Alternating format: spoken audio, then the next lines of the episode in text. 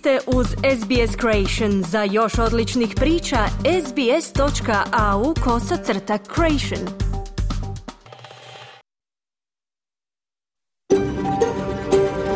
SBS, a world of difference. You're with SBS Croatian on mobile, online and on radio. Vi ste uz SBS Creation na svojim mobilnim uređajima na internetu i radiju. SBS odaje priznanje tradicionalnim vlasnicima zemlje s koje danas emitiramo program na hrvatskom jeziku. Ovim izražavamo poštovanje prema narodu Vurunđeri i Vojvurung, pripadnicima nacije Kulin i njihovim bivšim i sadašnjim starješinama. Također odajemo priznanje tradicionalnim vlasnicima zemlje i svih aboriđinskih naroda i naroda Sotoka u Toresom tjesnacu na čijoj zemlji slušate naš program. Dobar dan i dobrodošli u program Radija SBS na hrvatskom jeziku za četvrtak 5. listopada. Ja sam Mirna Primorac i vodit ću vas sljedećih sat vremena kroz vijesti aktualnosti iz Australije, Hrvatske i ostatka svijeta. Viktorija je postala prvom saveznom državom u zemlji koja uvodi porez na nekretnine koje se daju u kratkoročni najam, a koje se mogu pronaći na internetskim platformama kao što su Airbnb i Stays. Sada već bivši premijer Daniel Andrews je kazao da će porez u visini od 7,5% pomoći u hvatanju koštac stambenom krizom. Govorimo i o reviziji koju je naručilo Australsko vijeće sindikata, a koje istražuje jesu li tvrtke pretjerano povećavale cijene u posljednje dvije godine. Vijesti iz Hrvatske danas donosi Enis Zebić. Izdvajamo katastrofalni požar u tvrtki za sakupljanje i preradu plastičnog otpada u Osijeku. Sportske vijesti donosi Željko Kovačević. Izdvajamo da je završeno deseto kolo Supersport HNL-a pobjedom lokomotive u Puli. Prije najavljenih tema i vijesti iz Hrvatske poslušajte pregled najvažnijih zbivanja u zemlji i svijetu. Slušajte nas.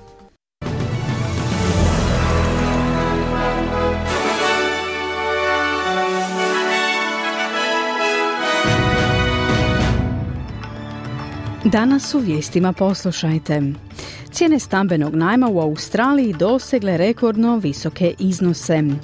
U istočnoj Viktoriji opasnost od poplava samo par dana nakon šumskih požara. FIFA planira svjetsko nogometno prvenstvo 2030. godine održati na tri kontinenta.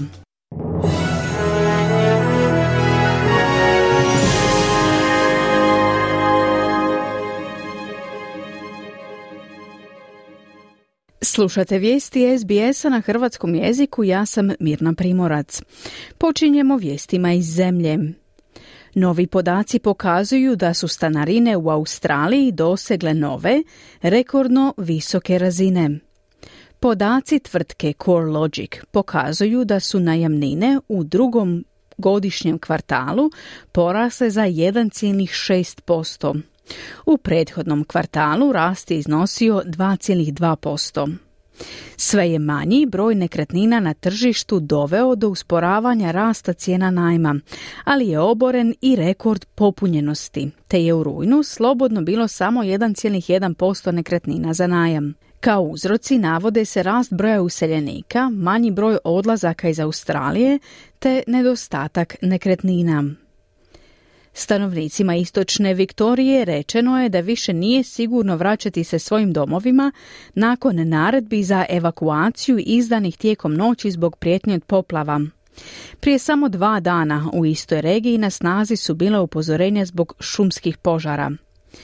Stanovnicima naselja Tinamba, Tinamba West, Newry, Melbourne Park, Belbird, Corner, Riversley i Mafra rečeno je sinoć da odmah napuste svoje domove zbog očekivanih poplava. Rano jutro su upozoreni da još nije sigurno vratiti se kućama. Vlada Novog Južnog Velsa je najavila pomoć stradalima u požarima u dolini Bega. Ruralna vatrogasna služba potvrdila je da su najmanje četiri kuće uništene u požarima koji od utorka bukte u tom području. Premijer Novog Južnog Velsa Chris Mins je u izjavi za ABC pohvalio vatrogasce i lokalnu zajednicu. Firstly, the local community on the New South Wales south coast that have gone through so much over the last few years responded rapidly to the situation on the New South Wales south coast, particularly around Bermagui. They listened to Prvo, lokalna zajednica na južnoj obali Novog Južnog Velsa, koja je prošla kroz toliko toga u posljednjih nekoliko dana, brzo je odgovorila na situaciju posebno oko Bermaguija. Slušali su hitne službe i komunikacija je funkcionirala dobro. Više od 200 vatrogasaca su radili cijelu noć i prije toga, tako da tim dobrovoljcima i vatrogasnoj i spasilačkoj službi Novog Južnog Velsa dugujemo veliku zahvalnost što su obavili sjajan posao, kazao je premijer Mins. U Vatikanu je u tijeku svjetski summit biskupa. Čelnici katoličke crkve pripremali su se dvije godine za skup opću skupštinu biskupske sinode, tražeći od vjernika diljem svijeta da iznesu svoju viziju budućnosti crkve. Raspravlja se o budućnosti crkve, a sastanak je potaknuo nadu među naprednjacima i uzbunu među konzervativcima. Papa Franjo otvorio je jučer skup. Incominciamo Danas počinjemo s radom, a ja volim reći da sinoda nije parlament. To je nešto drugo. Sinoda nije susret prijatelja da bi se riješile neke trenutne stvari ili dalo mišljenje. To je nešto drugo. Ne zaboravimo, braću i sestre, da protagonist sinode nismo mi. To je duh sveti, kazao je papa. Prvi put u povijesti crkve među sudionicima će biti 54 žene, redovnice i laici koji će sudjelovati u konzultacijama i moći glasati, što konzervativni krugovi osporavaju i tvrde da to pravo imaju samo biskupi. Skupština će trajati tri dana, završni sastanak bit će u listopadu sljedeće godine. Dorinda Cox, prva senatorica Zapadne Australije iz prvih naroda, optužila je policiju za zanemarivanje traume jer se nisu odazvali istrazi o nestalim i ubijenim ženama i djeci autohtonih naroda. Iznesena je pričata Mike Mulali, koju je pretukao bivši partner i ostavio ju golu i teško ozlijeđenu na ulici u gradu Brum. Po dolasku policije, gospođa Mulali i njen otac koji joj je pokušavao pomoći bili su uhićeni. Dok je gospođa Mulali bila u policijskom pritvoru u bolnici, njen bivši partner je oteo i brutalno ubio njenog malog sina. Gospođa Cox kaže da je nedolazak policije na istragu pljuskao lice obitelji gospođe Mulali. Skupine za ljudska prava u Iranu tvrde da su policijske postrojbe koje nadziru islamski kodeks odjevanja žena ozlijedile jednu maloljetnu djevojku te da se ona nalazi u bolnici u Komi. Navode da se Armita Geravan sukobila s policajcima u vlaku u glavnom gradu Irana, Teheranu. Vlasti su odbacile optužbe, a majka djevojke kaže da ne vjeruje da je tinejdžerica napadnuta. Vidjela sam slike iz podzemne željeznice, tako da ne mislim da je ono što ljudi govore točno. Vidjela sam kako je pala i kako su je njeni prijatelji izvukli van. Nije se dogodilo ono što sada žele napraviti od toga. Cijenim da se ljudi mole za zdravlje mog djeteta, kazala je majka ozlijeđene Iranke, dok organizacija za ljudska prava traži da se snimka javno objavi. Zemlje Europske unije postigle su dogovor o reviziji mjera koje mogu poduzeti u slučaju masovnog, nepredviđenog kretanja migranata prema njihovim granicama. Pakt o migraciji i azilu uključuje premještanje migranata koji stignu u države na prvoj liniji poput Grčke i Italije. Također zahtjeva od zemalja koje odbijaju prihvatiti tražitelja azila poput Mađarske i Poljske da plate onima koje to čine. Podpredsjednik Europske komisije pozvao je zemlje Europske unije da donesu zakon o paktu prije izbora u lipnju. If we fail, then we will give fuel to the false claims made by the enemies of democracy ako ne uspijemo, tada ćemo dati gorivo lažnim tvrdnjama neprijatelja demokracije, ruskim dezinformacijama da Europa nije sposobna upravljati migracijama. Ali ako uspijemo, pokazat ćemo da se Europa može ujediniti po ovom pitanju, to je tako važno našim građanima, kazao je potpredsjednik Europske komisije. Stara pravila Unije o postupanju s tražiteljima azila i neregularnim migrantima urušila su se 2015. godine nakon što je više od milijun migranata stiglo u Europu. Većina ljudi bježala je od rata u Siriji. Slušate vijesti radija SBS, ponovno iz Australije.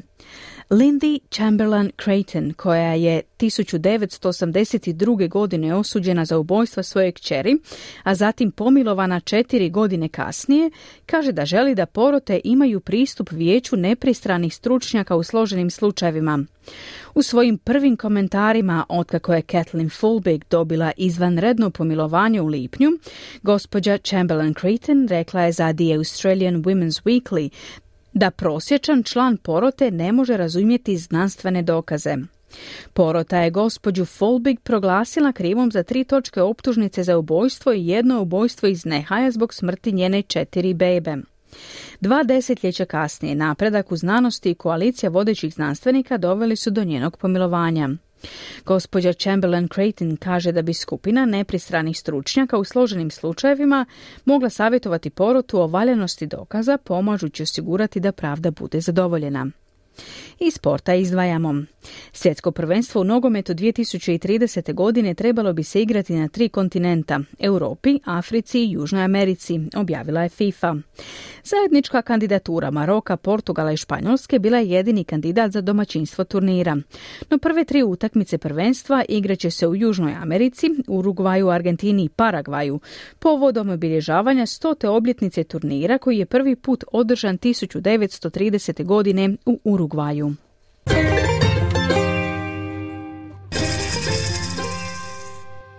Jedan australski dolar danas vrijedi 0,63 američkih dolara, 0,60 eura te 0,52 britanske funte. Na kraju pregleda vijesti evo vremenske prognoze za veće gradove Australije. Perth sunčano 27, Adelaide mogući pljuskovi 18, povremena kiša i u Melbourneu uz maksimalnu dnevnu temperaturu od 17 stupnjeva. Slično će vrijeme biti i u Hobartu. U Kamberi će kiša popustiti, maksimalna dnevna temperatura 15 stupnjeva. Sidni vjetrovito i pretežno sunčano 23, Brisbane mogući pljusak uz visokih 29 stupnjeva, pretežno sunčano i u Cairnsu uz 31 stupanj, te Darwin 33 uz mogućnost pljuskova. Bile su to vijesti SBS-a za četvrtak 5. listopada. Za više vijesti posjetite internetsku stranicu SBS News.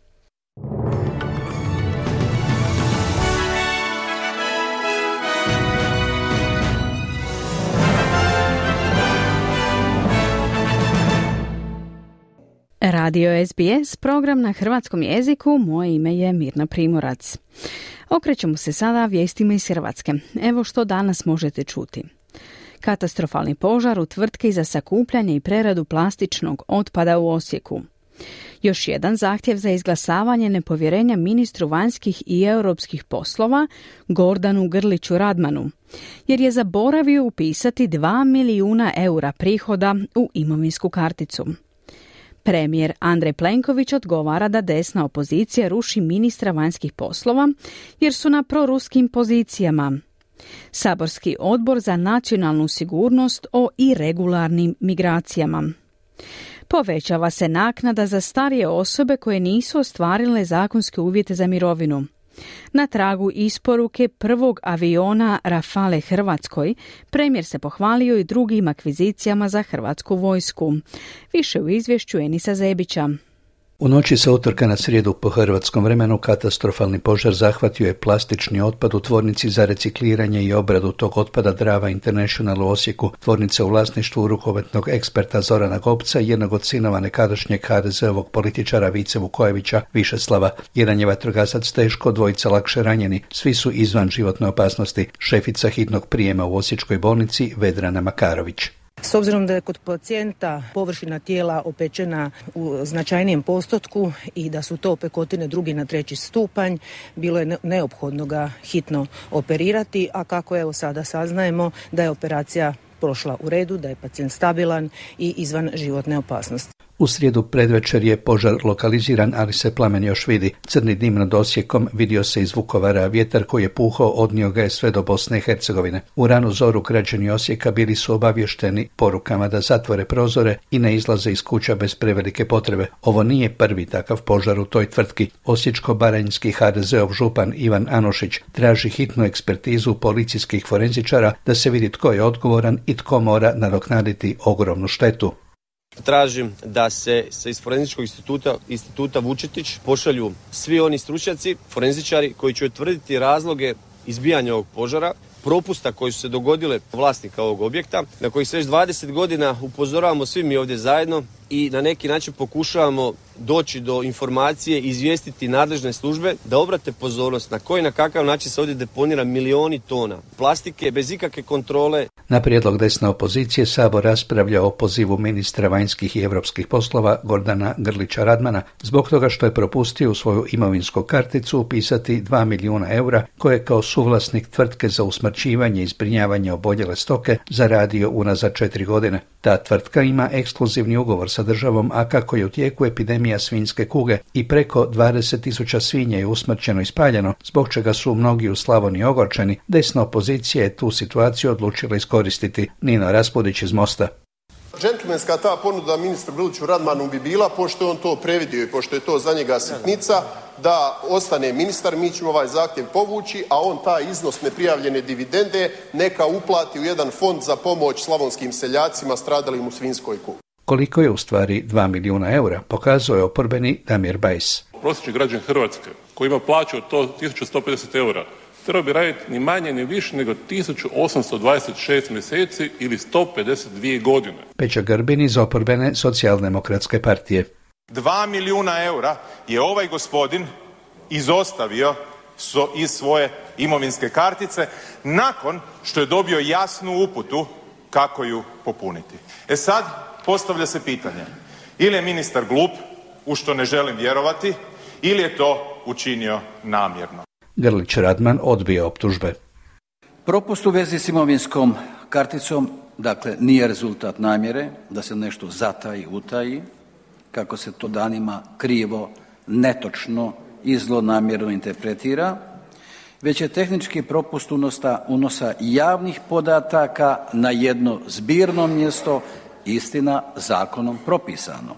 Premijer Andrej Plenković je u raspravi kazao kako je zanimljiv tajming ovog zahtjeva za opoziv usred ruske agresije na Ukrajinu, gdje je Hrvatska zauzela jasan stav osude ruske agresije i pomoći Ukrajini i sada 37 zastupnika želi rušiti ministra vanjskih poslova.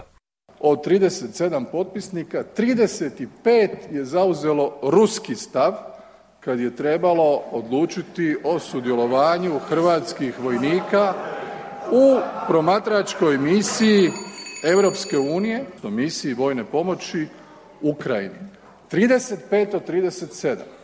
To je vrlo bitno, dvoje ih je potpisalo, jedna zastupnica, jedan zastupnik, ne znam iz kojih razloga, možda nisu ni pratili ko su im supotpisnici. Ali i to je jako važno.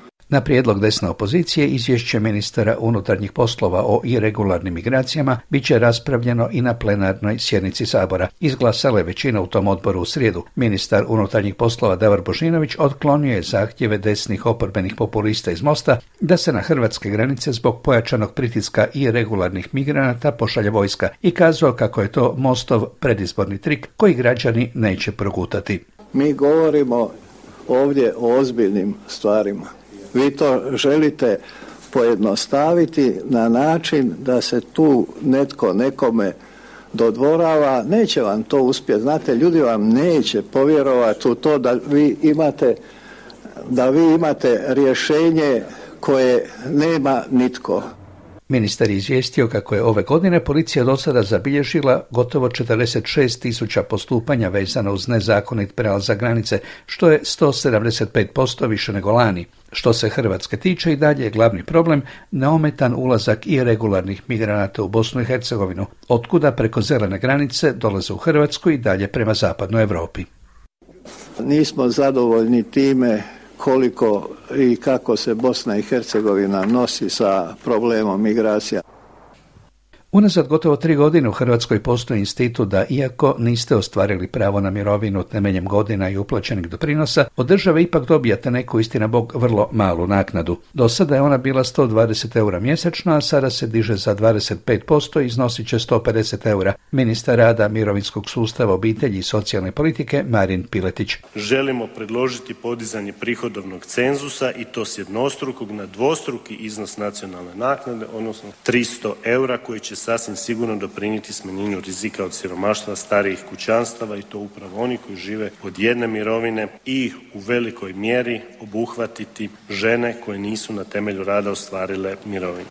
Očekuje se da će time broj korisnika naknade sa sadašnjih 6900 korisnika narasti na nešto više od 13000, kazao je ministar. Do sada je podneseno 14,5 tisuća zahtjeva, odobreno ih je oko pola. Dvije trećine korisnika ove naknade su žene. Premijer Andrej Plenković je na sjednici vlade u srijedu komentirao i primopredaju prvog od 12 višenamjenskih borbenih aviona Rafale kupljenih od Francuske u utorak u zrakoplovnoj bazi u Mont de Marsanu u Francuskoj. Podsjetio je da se odluku o kupovini novih borbenih aviona vuklo čak 20 godina, ali da to nije jedina nova oprema koja stiže Hrvatskoj vojsci. Mi smo nedavno nabavili helikoptere, Black Hawk, doći će ih još osam uz postojeća četiri. Tu su i helikopteri Kajova Warrior, uskoro dolaze i borbena vozila pješaštva Bradley, nabavljen je i protuzračni obrambeni sustav Mistral 3 koji je u potpunosti kompatibilan sa avionima Rafale gdje će se još dodatno nadopunjavati sustavi protuzračne obrane, a u procesu smo i modernizacije Hrvatske ratne mornarice, a da ne govorimo o svemu što je napravljeno za poboljšanje materijalnog položaja hrvatskih vojnika i u konačnici hrvatski obrambeni proračun nikada nije bio veći nego što je sada. Pred kraj povećaju tečaj nekoliko najzanimljivih valuta po tečajnoj listi privatne Zagrebačke banke. Za 100 švicarskih franaka mogli biste dobiti isto toliko, 100 eura. Za 100 engleskih funti 111 eura, za 100 američkih dolara 91 euro i za 100 australskih dolara 58 eura. Obrnuto, za 100 eura mogli biste dobiti 93 švicarska franka, 83 engleske funte, 100 američkih ili 159 australskih dolara. Tu kod nas je dalje bablje ljeto, ali dolazi neko blago zahlađenje za par stupnjeva, tako da će se to moći preživjeti. I dalje smo više manje svi u kratkim rukavima. Toliko za današnje jutro, čujemo se za sedam dana, do tada pozdrav, a sada natrag u studiju. Hvala Enisu. Program nastavljamo sportskim vijestima. Dovršeno deseto kolo Supersport HNL-a pobjedom lokomotive u Puli. Dinamo u Prištini igra sljedeću utakmicu konferencijske lige bez Brune Petkovića, kojeg vjerojatno neće biti ni u Osijeku u susretu reprezentacije Hrvatske i Turske 12. ovog mjeseca.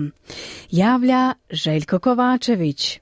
U posljednjem susretu 10. kola Supersport HNL nogometaši Lokomotive su u Puli pobjedili isto rezultatom 0-4. Utakmica je riješena u prvom poluvremenu kada je Lokomotiva postigla dva gola. U 22. minuti nakon udarca Marina Šotičeka Vlastitu mrežu pogodio Ante Majstorović dok je u 30. minuti Robert Mudrađija zabio za 2-0. Za 3-0 pogodio je Indri Tuci u 84. minuti dok je sve zaključeno golom Šotičeka u 92. minuti. Time Istra izgubila i treću utakmicu u nizu, Lokomotiv je to tek treća pobjeda u sezoni, dok je pulski sastav ostao na jednoj pobjedi. Zanimljivo na poljudu u susretu s Hajdukom. Trener Lokomotive Silvija Čabraja. Pa mislim da smo zasluženo pobjedili, ovaj, da smo čitavu utakmicu Istru izdominirali, da nam praktički nije napravila ni jednu šansu. Podsjetnik na deseto kolo, Istra Lokomotiva 0-4, Hajduk Dinamo 1-0, Rudaž Rijeka 1-2, Varaždin Gorica 1-0, Slavim Belup Osijek 1-0, na ljestvici vodi Hajduk sa 21 bodom, Rijeka je druga s 19 bodova, Dinamo ima 16 bodova, na trećem mjestu četvrta je Gorica s 15 bodova, peti je Varaždin sa 14 bodova,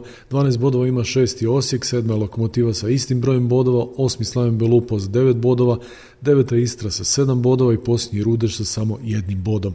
Nakon serije loših rezultata vodstvo Hrvatskog nogometnog prvoligaša Osijeka razriješilo je dužnosti trenera Stjepana Tomasa i sportskog direktora Ivicu Kuleševića. Osijek je u posljednjih pet kola tri puta izgubio i dva puta igrao neriješeno potonivši na šesto mjesto ljestvice. Tomas je na klupi Osijeka bio samo pet mjeseci. Momčad Osijeka trebalo bi preuzeti osječka igračka i trenerska legenda Zoran Zekić, koji je trenutačno trener albanskog kluba Partizani.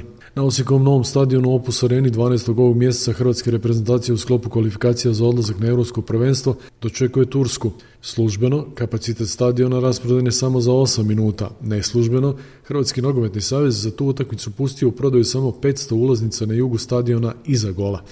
Kapacitet stadiona je 13.005 sjedalica. Iz Dinama kojeg očekuje susret s Balkanim u Prištini u četvrtak informacija kako su ostali bez Brune Petkovića koji je obnovio ozljedu u posljednjem ligaškom susretu s Hajdukom ali moguće i bez Drmića i Baturine. Bruno Petković tako vjerojatno neće zaigrati ni u Osijeku s Turskom. Trener Zagrebaša Sergeja Kirović. Moramo napraviti sve da podignemo još nivo igre. Mislim da ćemo morati biti na, na maksimalnom nivou što se tiče duel igre, agresivnosti, čvrstine, pa čak bi rekao fanatizma. I konačno, kroz iglane uši provukao se Hrvatski nogometni savez koji je zbog ustaške zastave na utakmici u Rijeci kažnjen sa samo 10.000 eura te uvjetnom kaznom djelomičnog zatvaranja stadiona od barem tisuću mjesta u idućoj domaćoj utakmici uz rok kušnje na dvije godine. U slučaju da se incident ponovi, igraće se bez gledatelja i uz drakonsku novčanu kaznu. Predsjednik Hrvatskog nogometnog saveza Marijan Kustić rekao je kako je ovako blagoj kazni zasigurno pridonijela brza reakcija redarske službe na stadionu i pravosuđa koje je odmah kaznilo trojicu izgrednika.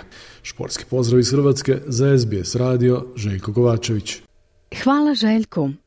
U nastavku programa poslušajte o reviziji koju je naručilo Australsko vijeće sindikata, a koja namjerava ispitati jesu li tvrtke pretjerano povećavale cijenu u posljednje dvije godine, a govorimo i o novom porezu na nekretnine koje se daju u kratkoročni najam u Viktoriji. Ostanite uz program radija SBS na hrvatskom jeziku. Vi ste uz SBS na hrvatskom jeziku, ja sam Mirna Primorac. Viktorija je postala prvom saveznom državom u Australiji koja uvodi porez na nekretnine koje se daju u kratkoročni najam, a koje se mogu pronaći na internetskim platformama kao što su Airbnb i Stays. Sada već bivši premijer Daniel Andrews je kazao da će porez u visini od 7,5% pomoći u hvatanju koštaca stambenom krizom. Andrews je također najavio da se država obvezala izgraditi 800 tisuća stambenih objekata tijekom idućih 10 godina. Prilog Sema Dovera i Tajsa Očuzija pripremila je Ana Solomon. Ako razmišljate provesti praznike u Viktoriji, trebate biti upoznati s neočekivanim troškovima prilikom rezervacije privremenog smještaja na Airbnb-u. Radi se o mjeri koja se uvodi od 2025. godine. Viktorija je naime postala prvom saveznom državom u zemlji koja uvodi porez na nekretnine koje se daju u kratkoročni najam, u nastojanju da uravnoteži utjecaj tog sektora na stambenu krizu. Od siječnja 2025. Potrošači će u sklopu reformi viktorijske vlade kojima se želi uhvatiti u koštac s manjkom stambenih jedinica za najam trebati platiti 7,5% poreza povrh naknade za privremeni smještaj. Premijer Daniel Andrews je kazao da će sredstva prikupljena na taj način pomoći u financiranju izgradnje socijalnih i cjenovno dostupnih stanova. We think it's only fair that a modest charge on that that type of housing contributes to properties that are available for the long-term rental market. Smatramo da je ova umjerena naknada na takav vid smještaja poštena, te da će pridonijeti izgradnji smještaja za dugoročni najam. To je 7,5 dolara na svakih stotinu dolara koje plaćate i svaki dolar će ići u fond Homes Victoria za izgradnju novih stambenih jedinica i njihovo održavanje, kazuje premijer Andrews. Pretpostavlja se da će vlada na taj način godišnje prikupiti 70 milijuna dolara. Inicijativa je zamišljena kao financijska destimulacija za stanodavce i ulagače kako ne bi svoje nekretnine držali izvan tržišta dugoročnog najma, ali i kao jedan od načina prikupljanja sredstava za financiranje nove stambene izgradnje. Premijer Andrews kaže da postoji više od 36 tisuća nekretnina za kratkoročni smještaj u Viktoriji, od kojih je gotovo polovica u regionalnoj Viktoriji. Andrews kaže da su platforme poput Airbnb-a i Stays-a imale pozitivan utjecaj na turističku industriju i da je važno pronaći pravu ravnotežu pri reguliranju tih platformi. Now, I don't expect this to be universally popular. Some people will say it's too high, some people will say it's not high enough. Some people want Airbnb and these sorts of platforms banned. Neki ljudi će se žaliti da je naknada previsoka, dok će drugi tvrditi da nije dovoljno visoka. Neki ljudi žele uvesti zabranu korištenja platformi kao što su Airbnb ili ograničenje najma takvih oblika smještaja na 90 dana. U konačnici želimo da se mogućnost kratkoročnog najma stana zadrži. To je vrlo važna usluga. Puno ljudi ju koristi i voli, kazao je premijer Andrews. H.M. Curry je direktor za odnose s vladom i korporacijama pri tvrtki Stays. On tvrdi da će vlada ovim reformama kreirati zakonske rupe koje će potaknuti vlasnike nekretnina da privatno iznajmljuju svoje nekretnine. To sum it up, it's ill-conceived. It's not going to achieve what uh, the government hopes it will. U konačnici to je loše zamišljeno. Ono neće ispuniti vladina očekivanja, budući da cilja isključivo na kratkoročni sektor, te na platforme u tom sektoru. Ljudi će se isključiti s tih platformi kao rezultat takve odluke. To znači da vlada neće prikupiti novac kojemu se nadala i da će propustiti priliku, zaključuje Curry. No direktorica Viktorijskog vijeća za beskućnike Debra Di Natali je kazala da bi porez mogao biti od ključne važnosti za povećanje zaliha socijalnog stanovanja, zbog čega bi ovu inicijativu, kako smatra, trebala usvojiti i druge savezne države i teritoriji. We absolutely welcome the levy, which is a very modest levy for people who are staying in short-term stays. Pozdravljamo uvođenje poreza kao jedne vrlo umjerene mjere nametnute potrošačima koji se odlučuju za takav vid smještaja.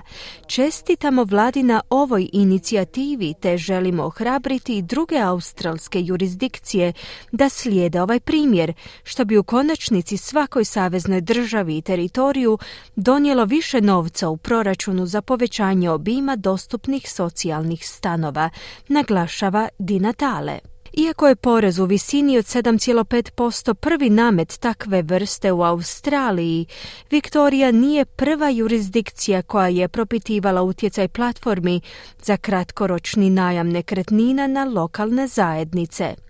Područje lokalne samouprave okruga Byron u Novom Južnom Walesu se bori za smanjenje broja dana u kojima se kratkoročni smještaj može staviti na raspolaganje za iznemljivanje sa 180 dana godišnje na 60.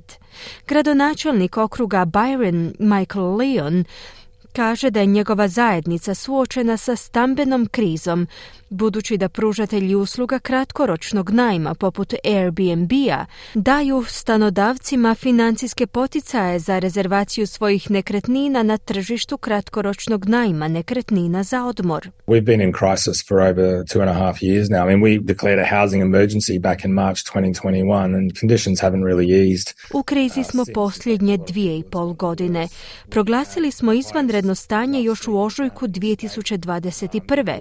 i uvjeti se otada za mnoštvo ljudi nisu promijenili, tim više pogoršali su se. U ovom trenutku brojimo najveći broj beskućnika u čitavoj državi. Što se statistika tiče, u gorem smo položaju u odnosu na Sidney.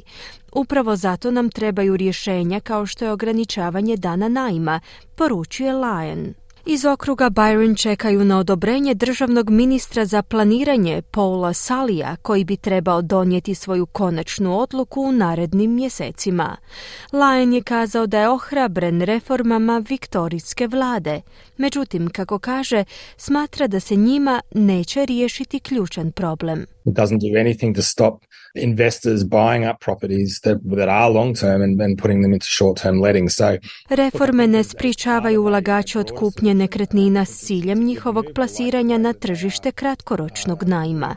U širem pogledu to je dobra inicijativa. Sviđa mi se način na koji izdvajaju svo financiranje i ulažu ga u socijalno i cjenovno pristupačno stanovanje ali za područja kao što je Byron to neće biti dovoljno budući da ne poduzima ništa što bi moglo destimulirati ulagače na kupnju nekretnina i njihovo plasiranje na tim platformama za kratkoročni najam, istaknuo je Lion.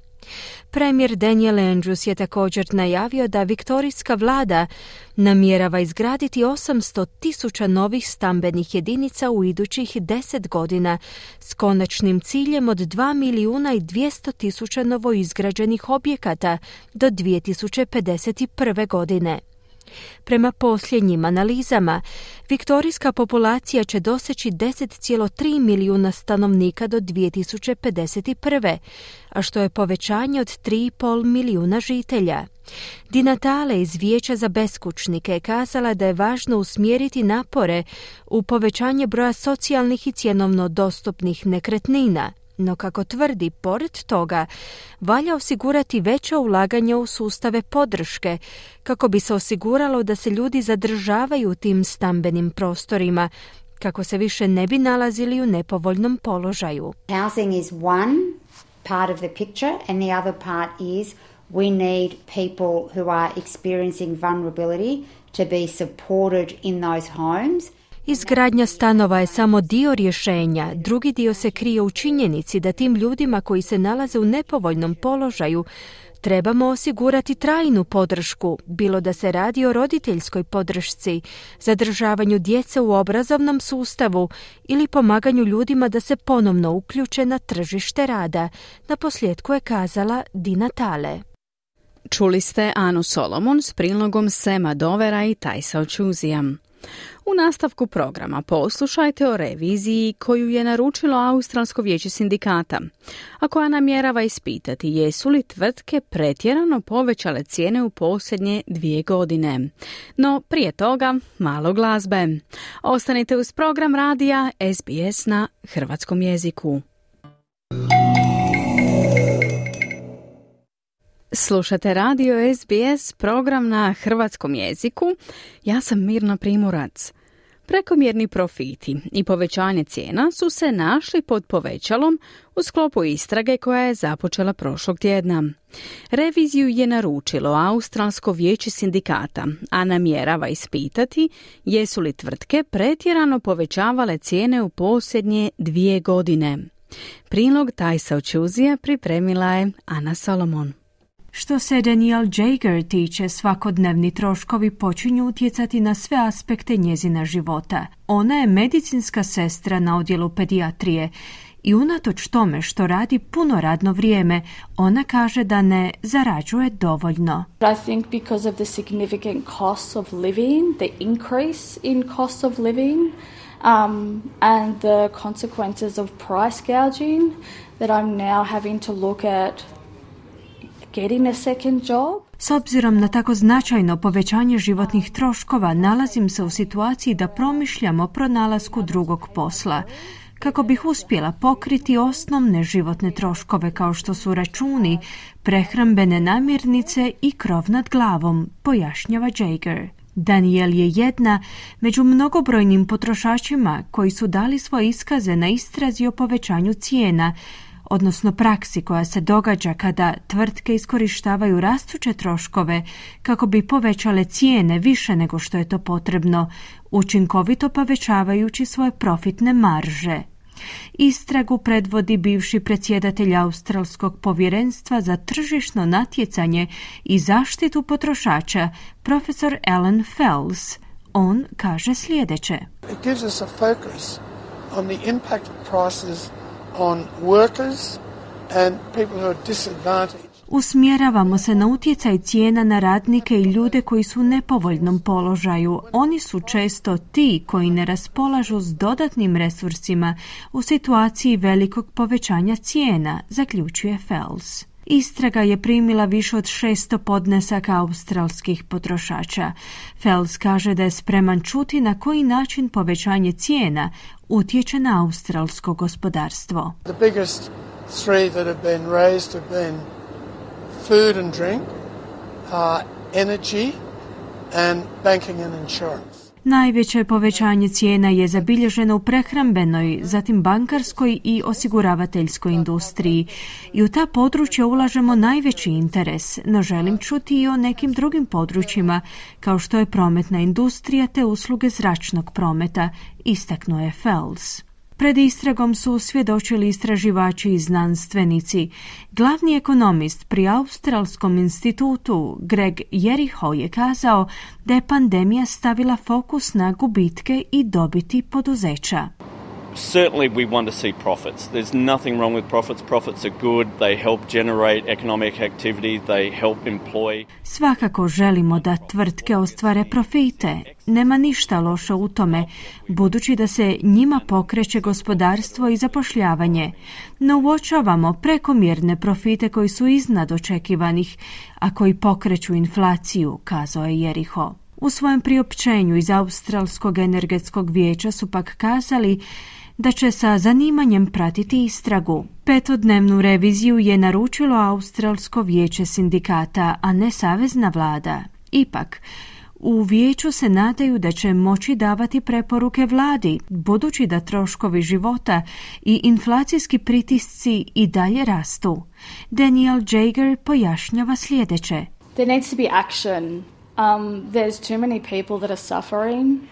Um, there's people that are make, having to make decisions regarding their health and well-being. Potrebno je djelovati. Previše ljudi je u nepovoljnom položaju. Postoje ljudi koji zbog nedostatka novca trebaju donositi neke teške odluke o svojem zdravlju, a što je nezamislivo. Imam osjećaj da se borim s nedostatkom sredstava, no postoji puno drugih ljudi kojima je puno teže, prokomentirala je Jager. Čuli ste Anu Solomon s prilogom Tajsa Očuzija. Slijedi kratka poduka iz hrvatskog jezika. Svaćamo li doista ozbiljnije onog tko se koristi stranim i stručnim riječima?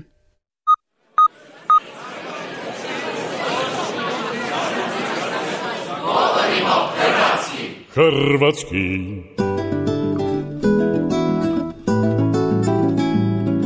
Dragi slušatelji, u ovim našim jezičnim susretima često komentiramo da je jezik i govor poželjno pojednostavniti. Već i na razini gramatičkih i pravopisnih pravila jezik odabire jednostavniji put. I jezični stručnjaci kad su pred njima dvije mogućnosti odabiru onu jednostavniju. Ako svoje rečenice oblikujemo jednostavno, onaj kojem govorimo ili pišemo lakše će nas razumjeti. Istodobno, nečije jako zakukuljene rečenice uvijek bude sumnju da je i misao namjerno skrivena ili da sadržaja uopće nema. Već smo komentirali primjerice da često takav dojam ostavlja pismo napisano administrativnim stilom.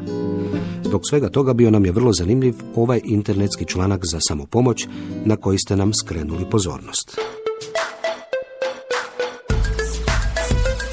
Želite li da vas ljudi shvaćaju ozbiljnije i više vas poštuju? Onda se poslužite jednostavnim trikom i počnite u svakodnevnom životu upotrebljavati sedam riječi zbog kojih ćete zvučati pametnije i ozbiljnije.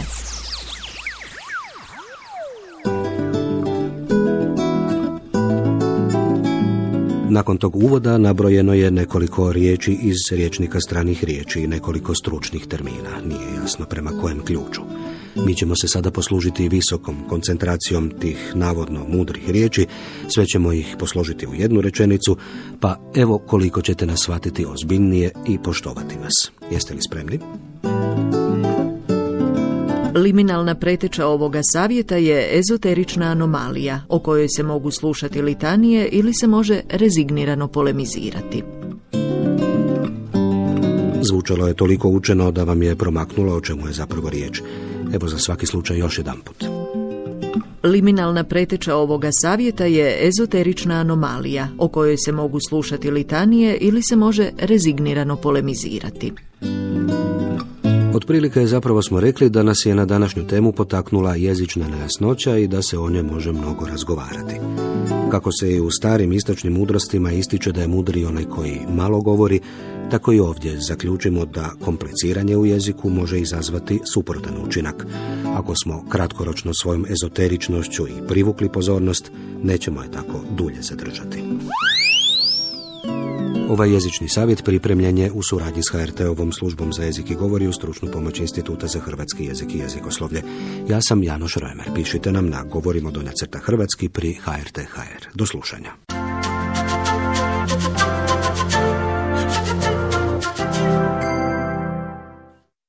Jezičnim savjetom Hrvatskog radija približili smo se kraju današnjeg programa, te vas ukratko podsjećamo na vijesti dana.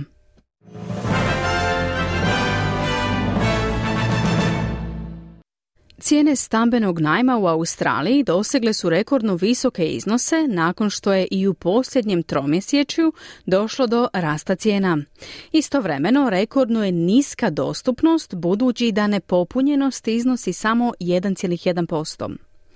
U istočnoj Viktoriji proglašena je opasnost od poplava samo par dana nakon što je isto područje bilo u opasnosti od šumskih požara. Vlada Novog Južnog Velsa najavila je pomoć za stradale u požarima u dolini Bega, gdje su prema podacima ruralne vatrogasne službe uništene najmanje četiri obiteljske kuće. U Vatikanu je u tijeku svjetski samit biskupa. Raspravlja se o budućnosti crkve, a sastanak je potaknuo nadu među naprednjacima i uzbunu među konzervativcima.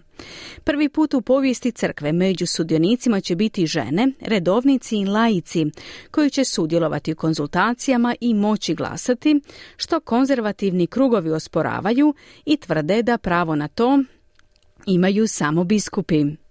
Zemlje Europske unije postigle su dogovor o reviziji mjera koje mogu poduzeti u slučaju masovnog, nepredviđenog kretanja migranata prema njihovim granicama. Svjetsko prvenstvo u nogometu 2030. godine bi se trebalo igrati na tri kontinenta. Europi, Africi i Južnoj Americi objavila je FIFA.